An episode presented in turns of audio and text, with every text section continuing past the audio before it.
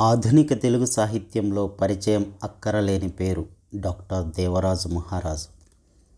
సాహిత్యంలోని అన్ని ప్రక్రియల్లో తనదైన రాజముద్రను వేసిన డాక్టర్ దేవరాజు మహారాజు డెబ్బైవ పుట్టినరోజు సందర్భంగా వారి గురించి ప్రముఖ సాహితీవేత్తలు వెలుబుచ్చిన అభిప్రాయాలను ఇక్కడ అందిస్తున్నాం.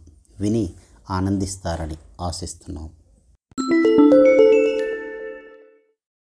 తెలుగు విశ్వవిద్యాలయ పూర్వ ఉపాధ్యక్షులు నాటి ఉస్మానియా విశ్వవిద్యాలయం ప్రొఫెసర్ డాక్టర్ ఎస్వి సత్యనారాయణ ఉదయం దినపత్రిక పుస్తక కాలంలో జనవరి ముప్పై ఒకటి పంతొమ్మిది వందల తొంభై ఒకటిన డాక్టర్ దేవరాజ్ మహారాజు గారిపై ఓ వ్యాసాన్ని రచించారు.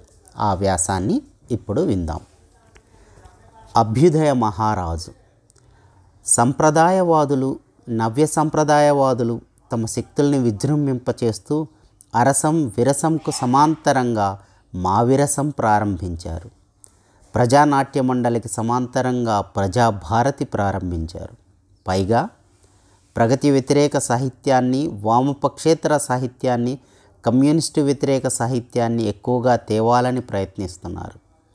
ఈ పరిస్థితుల్లో సామాజిక చైతన్యంతో వెలువడిన దేవరాజు మహారాజు కవితా సంకలనం గాయపడ్డ ఉదయం అభినందనీయం.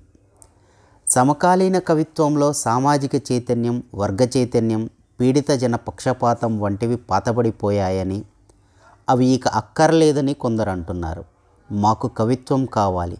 వై వాంట్ పొయిట్రీ అనే ముసుగులో కవులు కళాకారులు తమ సామాజిక బాధ్యత నుంచి తప్పుకోవాలని ఒక ప్రయత్నం చేస్తున్నారు. అనుభూతి గాఢత భావ తీవ్రత గల కవిత్వం మాకు ముఖ్యం. సమాజ స్థితిగతులు సిద్ధాంతాలు మాకు అక్కర్లేదు అని అంటున్నారు. అమ్మ అలిగింది. నాన్న ఏడ్చాడు. పిల్ల మూలిగింది. వంటి విషయాల మీద గొప్ప వర్ణనలు చేస్తూ సిద్ధాంత విమర్శ జనజీవిత విశ్లేషణ ప్రాతిపదికగా గల కవిత్వాన్ని తక్కువగా అంచనా వేస్తున్నారు. ప్రఖ్యాత దినపత్రికల్లో కాలమ్స్ పేరుతో పిచ్చిరాతలు రాస్తున్న విమర్శకుల మనకునే కొందరు దీన్ని ప్రోత్సహిస్తున్నారు కూడా. శుష్క వచనం మాత్రమే రాస్తున్నందువల్ల కవిత్వం పాడైపోయిందని అంటున్నారు. కానీ శుద్ధ కవిత్వం మాత్రమే రాసిన వారు సమాజానికి దూరమైపోతున్నారన్నది గ్రహించడం లేదు. ఇలాంటి పరిస్థితుల్లో వచనాన్ని కవిత్వాన్ని వాస్తవికతని సాహిత్యాన్ని మేళనం చేసుకుని వెలువడింది గాయపడ్డ ఉదయం. గురవేన్ నమ అనేది మంచి కవిత. అది రాసిన సందర్భం నాకు తెలుసు. పంతొమ్మిది వందల ఎనభై ఆరులో రాష్ట్ర వ్యాప్తంగా కళాశాల అధ్యాపకులు నలభై రోజుల పాటు సమ్మె చేశారు. తమ రంగంలో జరుగుతున్న పోరాటంలో నిమగ్నం కాక ఏకంగా సాయుధ పోరాటం జరిపే సమయం వస్తే తుపాకీ పట్టుకుని వెళ్ళొచ్చులే అని అనుకున్నారో లేక ఈ మామూలు పికెటింగ్లు ఘొరావులు మనకెందుకులే అని అనుకున్నారో తెలియదు కానీ చాలామంది అధ్యాపకులు కవు అధ్యాపక కవులు సమ్మెలో పాల్గొనలేదు. ఏ కొందరో తప్ప. దేవరాజు మహారాజు అలా అనుకోలేదు.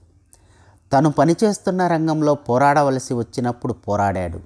పికెటింగ్లో పాల్గొని పోలీసు లాఠీ దెబ్బలకు తన వీపు వంచిన సందర్భాలు ప్రత్యక్షంగా నాకు తెలుసు. ఆ పోరాట అనుభవమే గురవే నమః.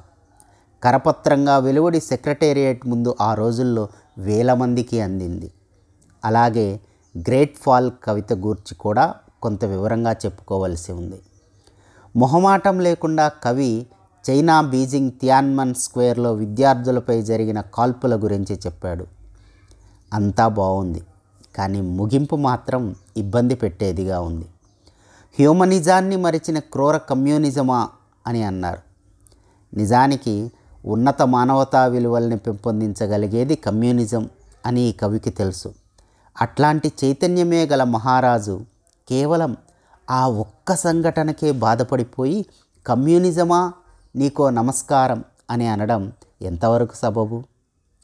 అక్కడ ఆనాడు పంతొమ్మిది వందల ఎనభై తొమ్మిది జూన్లో జరిగిన సంఘటన వెనుక రాజకీయ కారణాలున్నాయి. కమ్యూనిజం ఇంటోటో నమస్కారం పెట్టి వదిలేయవలసింది కాదు. ఎవరో కొందరు వ్యక్తులు చేసిన పొరపాట్లు వేరు కమ్యూనిస్టు సిద్ధాంతాలు తాత్విక దృక్పథాలు వేరు. రోజుకో కవిత రాయాలన్న నియమం లేకుండా కవిత్వం ఒక ఫ్యాషన్ ఒక ప్రొఫెషన్ అనుకోకుండా డాక్టర్ దేవరాజు మహారాజు ఒక మహాకవి శ్రీశ్రీ చనిపోతే అనుభూతి చెందాడు. మలసెల బెంజమిన్ మొలాయిస్ను దక్షిణాఫ్రికా శ్వేత ప్రభుత్వం ఉరితీస్తే అనుభూతి చెందాడు. ఒక కవిమిత్రుడు సలాంధ్ర హాస్పిటల్లో డాక్టర్ల నిర్లక్ష్యానికి బలైపోతే ప్రతిస్పందించాడు. అమ్మాయిల మూకుమ్మడి ఆత్మహత్యలకు గిరిజనుల దిక్కులేని చావులకు దినపత్రికలో రోజూ కనిపించే ఎన్నో సంఘటనలకు స్పందించాడు. ఈ కవిలో స్పందించగల లక్షణం ఉంది. ఇదే ఈయనను సాహిత్య పీఠం మీద పీడితుల పక్షాన మహారాజులా కూర్చోబెడుతుంది. ఇక్కడ ఒక చిన్న పరిశీలన. ఈ కవికి విత్తనాలు వేకువ మొలకెత్తడం అక్షరం వంటి పదాలపై కొంత మోజు ఉన్నట్లు తోస్తుంది. అయితే రిపిటేషన్ ఆఫ్ థాట్స్ ఎక్కడా లేదు. పొయిటిక్ క్వాలిటీ రీత్యా ఈస్థటిక్ క్వాలిటీ రీత్యా తప్పకుండా ఇది ఒక మంచి సంపుటి. సమాజ స్పందనలోంచి వచ్చే కవితా ఖండికల్ని దేవరాజు మహారాజు సృష్టిస్తూనే ఉంటాడని ప్రగతిశీల వామపక్ష సాహిత్య ఉద్యమంలో తాను సైతం సమిధనొక్కటి ఆహుతిస్తాడని ఆశించవచ్చు.